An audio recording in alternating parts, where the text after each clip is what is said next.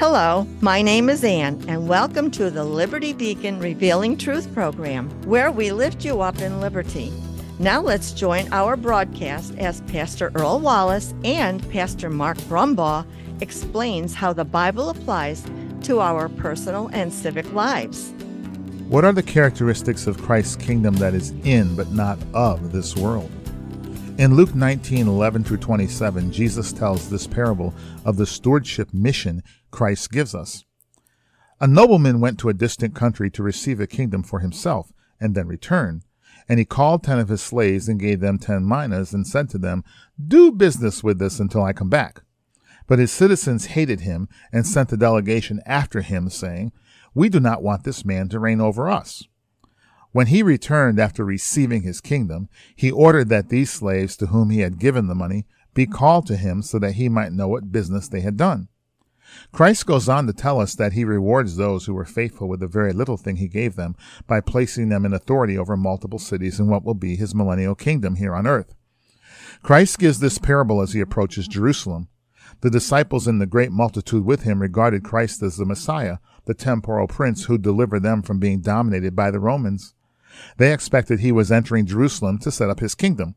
Christ addresses what his followers were thinking by explaining before he assumes direct authority over his kingdom here on earth, he will go into the kingdom of heaven and then return here. Christ explains what happens on earth in the meantime is like that of a nobleman or ruler. He delegates to his servants property, in this case minas, he expects to be improved through their stewardship. True to what happens here on earth, the nobleman, Christ generally is rejected by rebellious citizens.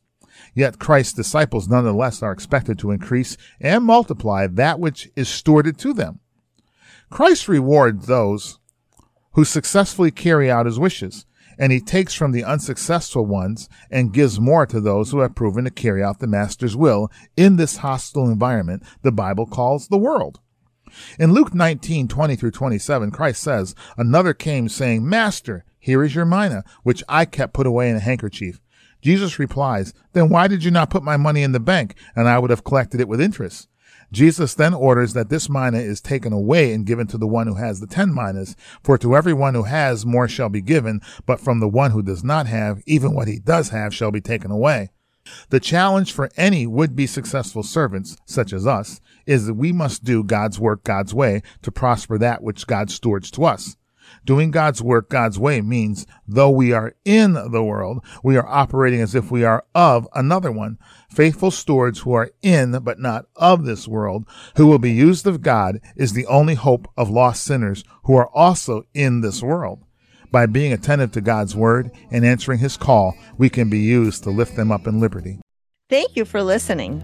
We hope you will join us in fulfilling 2 Chronicles 7:14 by repenting and turning to righteousness through Jesus Christ so God heals our land. For more information about how the Bible applies to every aspect of life including civics, visit us at libertycfchurch.org. You can mail us at P.O. Box 235, Latham, New York 12110.